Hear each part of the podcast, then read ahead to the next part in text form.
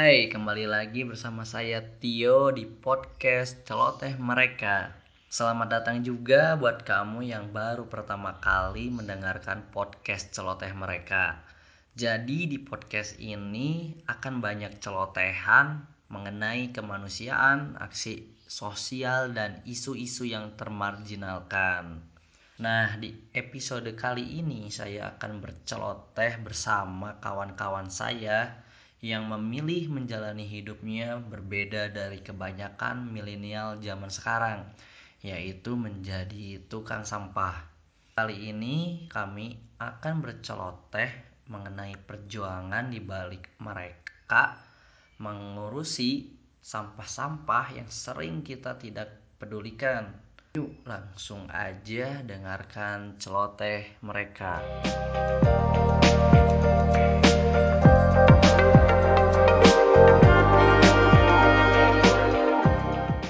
Sekarang saya sedang bersama teman-teman dari Plastafal di pabriknya lah kita bilang istilahnya.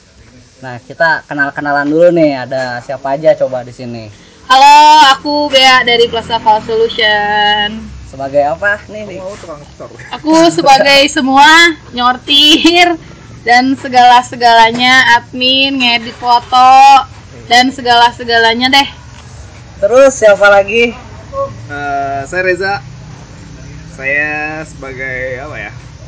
Sebagai founder aja deh biar cepet. Wonder dari Plastafal. Satu lagi nih, ada satu lagi. Saya Pandu, teknisi. Guys, ya, di sini saya nggak sendiri, saya bersama tiga kawan saya yang keren-keren ini nih yang sehari-harinya mereka bisa dibilang ngurusin sampah lah. Nah ya kita cerita-cerita dulu aja nih. Apa sih si Plastafal itu apa sih? Gitu. Siapa nih? Siapa? Ayo Oh, yang mau cerita. eh, Plastafal Solution itu sebenarnya base-nya itu waste management. Jadi waste management itu kayak apa ya? Kayak goals ya sih pengen ngurusin semua sampah di Kota Bandung. Eh eh, Plastafal itu banyak banget macamnya sebenarnya tapi intinya sih sebenarnya waste management. Intinya kayak Bisa gitu. dikatakan ya perusahaan yang mengolah sampah lah gitu kan. Kalau jadi perusahaan belum sih, tapi Usaha. usaha, usaha, Ah, usaha, mengolah apa? sampah. Gitu. Yang diolah sampah apa aja? Kalau di Plastafal Solution itu sebenarnya eh, banyak program. Program itu bukan program apa ya, bagian Diolah. yang diolah. Diolahnya sih kalau sekarang masih di anorganik. Masih Kayak apa? anorganik kayak plastik, terus kertas dan plastik dan kertas juga dibagi-bagi lagi banyak macamnya.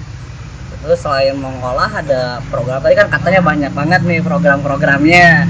Ada program apa aja salah satunya? Eh, silakan. Oke. Eh, saya coba jelaskan ya. Kalau program-programnya sendiri, pertama kita ada Plastafal Recycle. Itu untuk program eh, pengolahan daur ulang sampah plastik terutama. Khusus plastik doang berarti. Ya, untuk saat ini masih plastik. Nah, yang berikutnya ada lagi program berikutnya yaitu adalah uh, program Plastafal Bank. Plastafal Bank itu adalah program bank sampah untuk men- uh, sebagai wadah wadah masyarakat-masyarakat khususnya Kota Bandung atau kalau bisa mungkin seluruh Indonesia ya. Jadi wadah mereka agar mereka mau memilah sampah-sampah yang dihasilkan oleh rumah tangganya. Bank sampahnya berarti kan. Betul. Jadi eh, itu untuk nantinya programnya berkelanjutannya yaitu adalah backyard plastafalnya.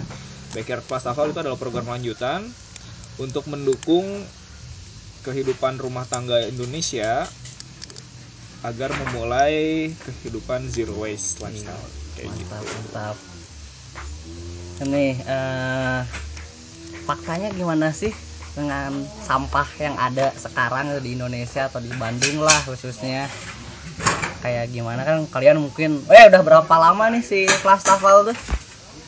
Plastafal Oh. dari 2016 Ini udah dua tahun, 2016 dimulainya dari dari nge-recycle dulu dari ngedaur ulang terus tahun 2018 eh, bikin namanya Plastafal Bank yaitu bank sampah terus 2019 kita bikin namanya Backyard Plastafal yang di mana itu eh, kayak lokal bisnis jualan gitu sih jualan zero waste kit gitu. Nah faktanya setelah Udah lama nih kan, udah tiga tahun. lum- iya gimana ya faktanya itu sampah tuh makin banyak sih yang jelas. Apalagi kalau di Bandung tuh kan banyak tren. Kayak kita ngambil contoh aja kemarin tren mango mango mango gitu kan. Nah itu kan dia gelas plastik tuh. Nah, makin banyak. Sekarang trennya kedai kopi. Kopi-kopi banyak ya ya. gelas plastik juga. Jadi sebenarnya kalau dibilang sampahnya di Bandung itu parah banyak banget. Karena ya itu karena bisnis lokal yang lagi naik terus eh apa ya banyak orang yang berdagang juga. Aduh banyak orang yang berdagang juga. Jadi jatuhnya adalah si sampahnya makin banyak kayak gitu. Dan dan bisa dibilang kayak sekarang yang TPA yang ada di Bandung itu di Sari Mukti itu kayak udah hampir overload gitu Udah nggak bisa nampung lagi. Iya, jadi kayak katanya ya katanya sih 2020 mau udahan, mau ya udah karena udah saking udah mau udah saking penuhnya dan mau pindah.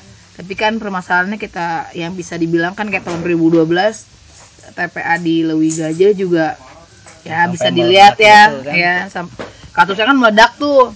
Dan sekarang juga ya enggak ya terus ya udah TPA-nya ya udah diem aja sampai sekarang. Berarti kalau misalnya ntar teman-teman ada yang main ke Lewi Gajah gitu ya ya udah lihatnya sampah dong yang nggak diapa-apain dan ke Sari Mukti juga kalau misalnya udahan 2020 berarti ada TPA atau tanah yang tidak ter terharusnya bisa jadi tanaman gitu ya bisa jadi apa bisa jadi pohon apa tapi kan ada isinya sampah terus ya udah gitu. Mau gimana lagi ya udah gitu aja. Kayak gitu.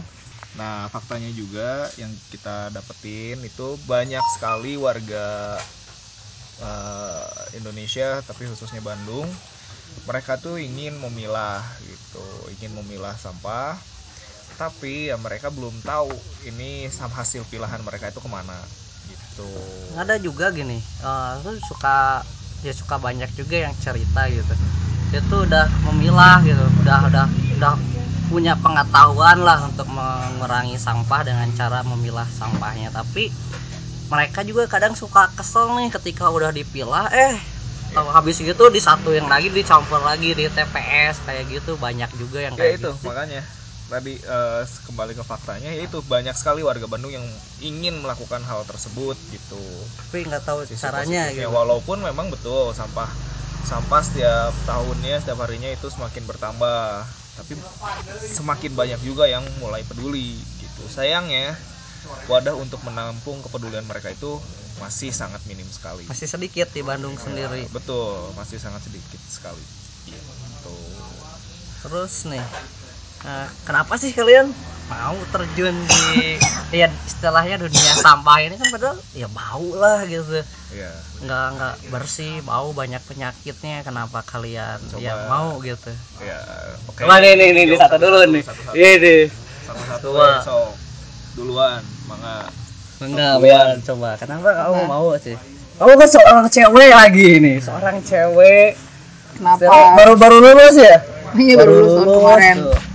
Seorang sarjana cewek mau berkecimpung di dunia sampah yang segalanya bau, nggak bersih, kotor gitu. kalau kalau saya sih kalau saya pribadi sebenarnya kayak ada dorongan gitu sih di dalam diri tuh. Kenapa dorongannya tuh? Karena sebenarnya saya kan suka laut terus satu ketika pas saya ke Bali saya bingung nih kok sampahnya banyak banget ya di laut. Kadang-kadang tapi pas saya lihat kiri kanan ya masyarakatnya malah bersih gitu. Jadi saya bingung oh berarti ini saya bisa nyimpulin kalau sampahnya itu bukan datang dari si Balinya itu tapi sampah dari yang lain. Dan ya itu karena karena dari 2016 juga udah tahu segalanya gitu ya segala kasus tentang sampah. Jadinya lebih terpacu lagi sih sebenarnya. Terpacunya lagi adalah ada beberapa kasus yang di laut dan ada beberapa kasus eh, hewan-hewan mati gitu karena karena plastik. Jadinya itu dorongannya tuh terbesar tuh dari kasus-kasus tersebut. Jadinya langsung apa ya langsung kayak kayak dikasih terapi shock terapi gitu. Jadi kayak kalau misalnya ntar gua punya anak terus anak gua makan apa gitu ya. Kalau nggak makan ikan. iya nggak mungkin juga. Terus saya berpikir eh, dari apa ya yang udah saya baca jurnal dan lain-lain saya mikirnya kalau misalnya laut eh, ikannya pada nggak ada terus eh, asap kotor gitu ya ya kita kan nggak bisa makan pakai uang gitu. Uang kan nggak bisa dimakan. Iya benar sih uang cuma bisa beli makanan. Masalahnya ada nggak yang bisa dibeli? Berapa tahun lagi itu sih sebenarnya? Iya kan. Jurnalnya ada penelitian juga kan bahwa ya Indonesia tuh kedua penghasil Hasil terbesar. sampah plastik di laut kan gitu setelah Cina atau Ya. Inggris juga ya. kalau ikan-ikan nggak ada nanti sebenarnya sih saya sih nggak mau ngejudge Indonesia ya Heeh. Kenapa saya bilang nggak ngejudge Indonesia? Yang bisa kita lihat sampahnya juga sebenarnya dari brand-brand besar kok gitu. Sedangkan si brand besarnya juga bikin apa sih buat lingkungan? Kalau saya ya, kalau saya jujur saya nggak bisa eh, apa ya. Walaupun ada yang bilang gitu ya nggak nggak nggak gimana ya. Mereka kan yang bikin ngejudge Indonesia kedua itu kan bukan dari orang luar. bener Terus orang luarnya yang saya lihat negaranya aja mereka ngelempar sampahnya sampahnya ke Asia. gitu. Jadi sebenarnya kalau saya pribadi sih kayak eh, ya kalau saya sih cuma jadi oh gitu. Kalau saya jadi kayak gitu ya. Sebenarnya kalau saya sih bukan jadi tamparan keras kenapa? Ya itu eh, soalnya yang bilang ngejudgement Indonesia sampai kedua itu mereka tuh ya ya mereka juga sebenarnya juga nggak bisa ngurusin sampah negaranya. Bener malah sampahnya dikirim gitu. Malah dikirimnya ke ada beberapa di Indonesia. Karena mereka juga nggak sanggup buat ngurusinnya jadi sebenarnya harusnya sih harus ya harusnya sih ya mereka juga tahu diri sih kalau saya pribadi ya jadi kalau saya sih nggak terlalu ketampar sama omongan itu kalau saya sih ketamparnya sama paus sih sebenarnya yang paus yang Paus yang meninggal. Iya. isinya Saya. sampah semua ya kasihan Itu sih. juga kan kayak gitu walaupun emang benar sih masyarakat Indonesianya juga uh, kurang maksudnya kurang tuh ya kurang dari secara pendidikan kurang dari pendidikan sampahnya kurang sih sebenarnya. Oh pokoknya banyak yang harus diperbaiki sebenarnya.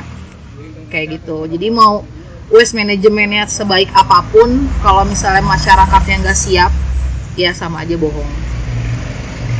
Coba nih. Kang Reja nih sebagai founder tuh founder. Ah jangan saya dulu. Tuh. sok. Ya. Gimana sana kenapa awalnya mau ya mendirikan Kalau- Plastafal berkecimpung dunia sampah gitu. Ya karena gini sih satu-satunya bisnis ya kalau ini menurut saya pribadi gitu ya mau dari sisi sosial mau dari sisi bisnis mau dari sisi lingkungan semuanya masuk gitu. Pertanyaan sekarang nih kita bahas coba dari sisi sosial. Dari sisi sosialnya dengan kita berbisnis di usaha pengolahan waste management kayak gini kita tuh kayak udah membuka kesempatan baru untuk orang-orang yang ingin mencari eh, istilahnya uang lebih lah ya yang yang mereka tuh pada dasarnya nggak perlu melakukan hal yang rumit, mempersiapkan hal yang rumit. Gitu. Kalau misalkan untuk membuka peluang baru di bidang makanan, otomatis harus nyiapin peralatannya, harus nyiapin tempatnya, harus nyiapin eh, mungkin untuk pasarnya, marketingnya, atau apa pun yang banyak kan kayak gitu. Tapi dengan yang sosial yang kita lakuin Iya. dengan sampah itu kalian cuman perlu jalan Kemauan. kaki ngambil kumpulin calling kita beres gitu sebenarnya gampang berarti kan nggak Iya. perlu effort yang usah, besar usah. gitu. kalian nggak usah nyari pasar kalian nggak perlu ny- nyiapin nyiapin untuk modal kalian mempersiapkan bahan untuk proses kalian nggak ada perlu apa-apa gitu. Kita membuka change lebih di situ itu itu untuk sosialnya. Jadi untuk menengah ke bawah pun bisa memulai gitu. Kayak gitu. Dari sisi bisnis dari sisi bisnis sendiri plastik itu sampai dengan detik ini gitu ya masih sangat dibutuhkan. Di- plastik memang buruk Heeh. tapi masih membutuhkan. Nggak bisa kita lepas dari plastik istilahnya. Itu kita belum bisa terutama di dunia medis. Mung- eh, ada beberapa itemnya memang harus pakai plastik gitu. Gitu loh. Eh, jadi intinya demandnya itu sangat tinggi. Gitu. ini dari sisi bisnis ya. Demandnya sangat tinggi tapi ketersediaannya masih kurang gitu. Ketersediaan barangnya masih kurang gitu. Jadi kayak kalau kita ambil sisi bisnisnya kita nggak perlu nggak saya juga saya pribadi juga tidak perlu ribet-ribet marketingnya. Karena udah ada yang Ya, mau nerima. Banyak banget yang butuh. Banget. Satu pabrik pengolahan aja mereka itu untuk mengolah sehari itu butuh 3 sampai 4 ton. Sehari satu hari. Plastik Heeh. itu satu pabrik di Bandung sendiri itu ada 5 sampai 10 pabrik. Coba kalian bayangin coba. Kebutuhan barangnya itu berapa berapa ton gitu yang Itu plastik dalam semua. sehari. Iya betul. Itu plastik semua. Berapa ton? Gitu. itu dari sisi bisnis. Kalau dari sisi lingkungannya ya tentunya kita bisa mempercepat proses daur ulang plastiknya. Karena eh, kalau saya lihat yang salah tuh bukan plastiknya gitu tapi manusianya entah manusia manusia di buminya gitu. Iya, yang iya, membuat iya. plastiknya itu jadi terlihat jahat. Plastik mah nggak pernah salah berarti kan? Betul plastik itu tidak pernah salah. Iya. gitu. Dan ditambah juga karena plastik itu ya higienis gitu. Nggak mungkin kan kayak misalkan ya agak sulit gitu kayak nanti misalkan kalian beli ciki gitu ya misalkan Mm-mm. gitu ya kalian beli ciki tapi Mm-mm. cuman dari kertas. gitu. Atau dari daun gitu. gimana cara menjaga renyah cikinya? Gimana cara ngejaga higienis dari cikinya kebersihannya gitu. Dari makanannya ya otomatis ya nggak bisa juga gitu. Yang harus kita lakuin tuh gimana cara kita bertanggung jawab terhadap sampah yang sudah kita Ya. hasilkan. Itu sih berarti kitanya harus bijak lah dalam memakai Iya, apa pun gitu biar apa pun. tidak menghasilkan terlalu banyak sampah gitu iya karena pada dasarnya semua itu bisa dibilang sampah kalau kita bilang sampah Mm-mm. Iya. Ini iya. manusia Iya, kalau sampah manusianya- gitu Kalau manusianya bilang itu sampah ya udah jadi sampah. Mau plastiknya baru dipegang sama orang gitu ya, baru Aha. dipegang belum diisi apa-apa. Tapi kalau misalkan yang memegang bilang itu sampah ya udah itu bakal jadi sampah. Tapi kalau misalkan si manusia ini walaupun plastiknya udah dipegang sama seribu orang dan seribu orang bilang itu bukan sampah, ya udah itu nggak akan jadi sampah dan tidak akan berakhir di tempat sampah. Sih. menarik menarik menarik Jadi nanti dari sisi lingkungannya juga kita bisa mempercepat proses untuk daur ulang yang se- sehingga nanti tuh nggak akan ke arah TPA gitu. Betul Jadi betul lebih berguna lagi kayak gitu sih. nih coba kalau dari bang Pandu ya kenapa mau terjun gitu di dunia sampah Kenapa mau terjun? Saya banyak hal sih yang mempengaruhi kenapa Asik, harus terjun iya, di sini. kenapa coba Pertama, ya karena kepedulian kita terhadap lingkungan itu. Terus banyak juga yang tadi udah teman-teman sampaikan di sini bahwa ya kita semua itu memiliki beberapa visi yang hampir sama. Gitu. Jadi eh, di sampah ini bisa eh, kita simpulkan bahwa eh, sampah ini bisa kita manfaatkan. Nah, makanya kita ini sekarang berusaha bersahabat dengan sampah dengan cara kita memanfaatkannya, mengolahnya, dan di sisi lain selain eh, itu men- eh, mendatangkan profit untuk kita, kita juga bisa membantu untuk eh, menjaga bumi meskipun tidak besar. Tapi harapan eh, kita ke depannya juga sama, ya bumi itu harus bersih dari sampah. Terus bumi itu harus eh, istilahnya steril lah, kita harus sama-sama dan bareng-bareng eh, untuk menjaga bumi itu sendiri. Nah makanya saya harapin eh, dari adanya eh, attention dari kita seperti ini bisa mempengaruhi orang-orang untuk lebih peduli terhadap lingkungan. menarik nih kita harus bersahabat dengan sampah bukan malah memusuhinya atau Nah, malah jijik. Udah nih sampah padahal kita emang. Ya istilahnya haruslah berteman dengan sampah karena ya bisa dikatakan itu hasil dari kita sendiri kan. Ya sampah kita ya tanggung jawab kita sendiri berarti. Betul. Oke oke oke. Nih eh, kalian tahu kan kemarin tuh ada yang viral bungkus Indomie yang udah berpuluh-puluh tahun masih ada tuh masih ketemu. Nah, apa tanggapan kalian mengenai bungkus Indomie yang udah berpuluh-puluh tahun itu? Ya kalau tanggapan saya ya itu kan balik lagi ke tadi gitu kayak siapa yang nyimpen di situ gitu Eh, kenapa bisa sampai di situ? Kayak gitu sih. Walaupun memang eh, menurut pengetahuan kita sampai dengan saat ini yang belum ada yang bisa mendaur ulang benda itu gitu. kayak gitu sih. Eh, memang mirisnya mirisnya sekali ya kenapa bisa sampai ke situ?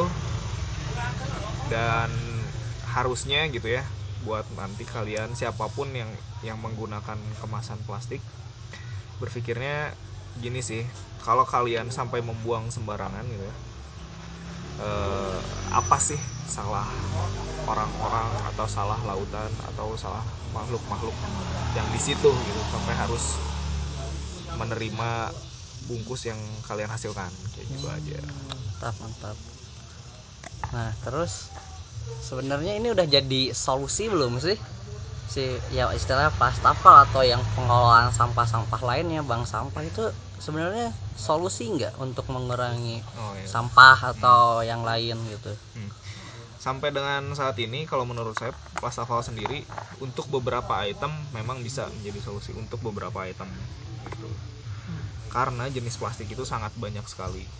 Baik tingkat kekerasannya tingkat eh, apa ya kayak material materialnya itu kebutuhannya itu benar-benar banyak banget. Sampai dengan saat ini plastikal belum bisa mengolah semuanya. Hanya saja eh, kita mas sedang berusaha bagaimanapun kita berusaha untuk mengurangi mengurangi yang sudah ada. Karena kalau saya lihat gitu ya kampanye-kampanye yang ada biasanya di stop gitu. Stop. Stop penggunaan stop pengproduksi stop apa pun itu ya em, yang berkaitan dengan plastik. Iya. Tapi belum ada yang bilang kayak gini. Eh, hilangkan yang udah ada. Maksudnya? Maksudnya kayak gini stop oke stop. Oke stop orang tidak akan menggunakan plastik. Oke stop Iya. orang nggak akan belanja pakai plastik. Bagus tapi plastik yang udah ada kemanain? Pernah ada nggak campaign yang kayak gitu karena kan udah terlanjur terproduksi dengan banyak juga kan masih Iya. sebelum sebelumnya juga kan plastik tuh Iya, itu, ratusan tahun gitu. gitu. iya tapi ada nggak sih yang per campaign hilangkan yang udah ada Gitu. nah plastafal ada itu be- sebetulnya bertujuan ke arah sana gitu plastafal nanti kayak misalkan inginnya kalau memang ada waktu memang tiba-tiba diberi kesempatan sama Allah atau mungkin tiba-tiba ada orang yang mau membantu kita atau apa pun kita tuh ingin bikin suatu wilayah. Wilayah itu tuh kayak misalkan komplek ya komplek perumahan di mana yang nantinya seluruh rumah itu dibuat dari bata-bata. Kalau kita masih bilangnya ekobrik ya maksudnya itu nanti bata-bata yang dibuat dari plastik gitu. Energi-energi yang dihasilkan dari rumah tersebut yaitu dari eh, energi listriknya dari sampah itu. Tuh, nanti gasnya dari biogas yang dihasilkan perumahan tersebut. Ih, keren. Sehingga nanti yang daerah tersebut gitu ya, daerah komplek itu bakal mengimpor sampah dari luar gitu. Jadi Jadi yang sampah-sampah TPA itu bakal berkurang. nggak menumpuk di situ-situ aja. Iya, karena yang tadi kan Bea juga udah bilang kan, nanti TPA TPA yang dulu gimana? Ya gitu aja terus, tidak akan berkurang. Kalau saya perhatian juga memang gitu, tidak ada campaign. Gimana cara mengurangi sampah yang udah ada di TPA? Campaignnya stop, stop, stop. Ya bagus sih stop. Tapi pertanyaannya yang di TPA ke mana? Betul, betul, betul. Gitu sih. Eh, apa ya? Pesan kalian deh buat masyarakat atau buat ya apalah himbauan atau buat tadi brand, pabrik, perusahaan, masyarakat yang istilahnya ya kita semua kan berperan dalam menghasilkan sampah ini gitu. Nah ada pesan-pesan nggak sih dari kalian? Kalau dari saya pribadi sih pesannya jadi manusia bijaksana aja sih. Kalau misalnya emang kreseknya banyak di rumah ya pakai ulang lagi gitu. Jadi nggak usah minta kresek ke si mang-mang baso atau mang-mang siapa pun. Jadi emang pada dasarnya eh, ya yang bisa ngubah maksudnya lingkungan ya cuma dari si manusianya sendiri gitu. Dan kita kan ma- maksud manusia itu kan bersosialisa- bersosialisasi ya. Jadi nggak bisa orang tuh kerja sendiri-sendiri. Misalnya kayak plastafel sendiri nggak bisa. Jadi tentu butuh kamu yang untuk bikin sama-sama gitu. Jadi ya harusnya saling mengambil peran juga saling mendukung juga dan tentunya ini juga harusnya sih bukan ke pemerintahan doang tapi ke F2B juga yang punya usaha. Ya harusnya lebih bijaksana berarti balik lagi kan ke si manusianya kayak gitu. Karena kalau misalnya kalian yang nggak bijaksana percuma sih bakal gitu-gitu aja nggak akan ada perubahan juga yang signifikan di buminya. Itu sih paling. Coba bang Pandu bang Pandu. Gimana pertanyaan? pesan-pesan lah buat masyarakat orang atau yang yang menghasilkan masih menghasilkan sampah. Pesan untuk masyarakat sebenarnya lakukanlah sesuatu. Eh, lakukan sesuatu dari sampah yang kalian hasilkan. Mau itu kalian memilah lalu menabungkannya ke bank sampah atau misalkan kalau bisa jangan sampai kalian membuangnya begitu saja itu lebih buruk malahan. Tapi kalau misalkan eh, tidak bisa melakukan sesuatu mendingan bayar orang aja untuk melakukan sesuatu. Itu itu mungkin lebih mudah kalau misalkan malas. Nah makanya ya kita juga uh, mengadakan beberapa solusi yang udah uh, kita buat dan beberapa sistem yang kita buat itu untuk uh, mengedukasi masyarakat uh, agar bisa lebih bijak terhadap sampah. Dan tolong lakukan jangan hanya didengarkan dibaca lalu eh ya sudahlah dilupakan jadi tolong dilakukan. Nah, soalnya yang kita uh, apa yang kita share itu bukan untuk keburukan itu untuk kebaikan juga. Jadi ya marilah kita jaga bumi kita uh, dimulai dari kita jangan mengandalkan orang lain lah. Gitu. itu sangat merepotkan kalau misalnya kayak gitu.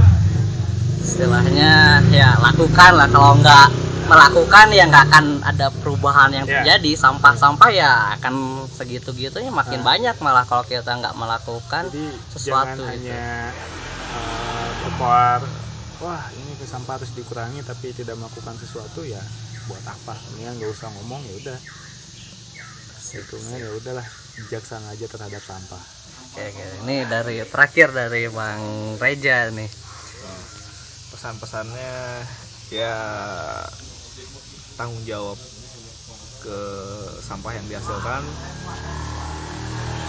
Jadi kita juga harus tahu apa yang kita hasilkan sampah yang kita hasilkan dan kita juga harus pastiin gitu. Eh, jadi bagian untuk yang mempercepat proses daur ulangnya. Jangan jangan nantinya cuman buang sampah pada tempatnya. Harus lebih dari itu kayak gitu sih pesan-pesan dari saya. Ya balik lagi kayak tadi betul. Seperti yang kata Arya tadi kalau memang kalian belum kalau kalian memang belum bisa memulai ya kalian coba perdalam dan mungkin bisa nantinya mencari ilmunya ke plastafel kayak gitu.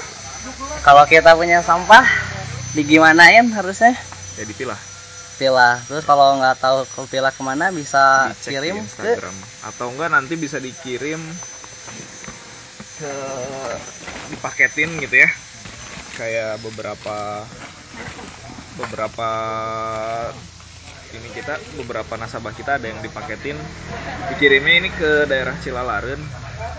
Daerah Cilalaren itu di daerah ujung Berung atas gunung jadi juga lupa. bisa dikirim juga kalau misalnya Betul. kalian bingung udah pilah mau kemanain bisa sampahnya dikirim ke Plastafal bisa Iya. dicek juga di IG-nya Iya. Plastafal bisa dikirim uh, ke pabriknya langsung mau datang juga boleh ya? Boleh boleh. Kayak pabriknya di ujung berung daerah ke atas ujung berung gitu. Ujung burung ke gunung ya iya sekalian lihat pemandangan lah main. Siap terima kasih banyak.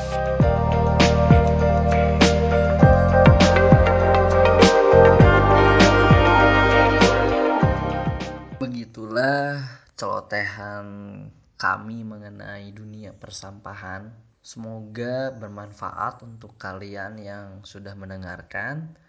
Dan bila ada kritik dan saran bisa dikirimkan melalui Instagram atau Twitter saya @gembelganteng double L dan dengarkanlah setiap celotehan mereka karena siapa tahu pikiranmu dibuat meleleh oleh mereka. Sampai jumpa di episode berikutnya. Dadah.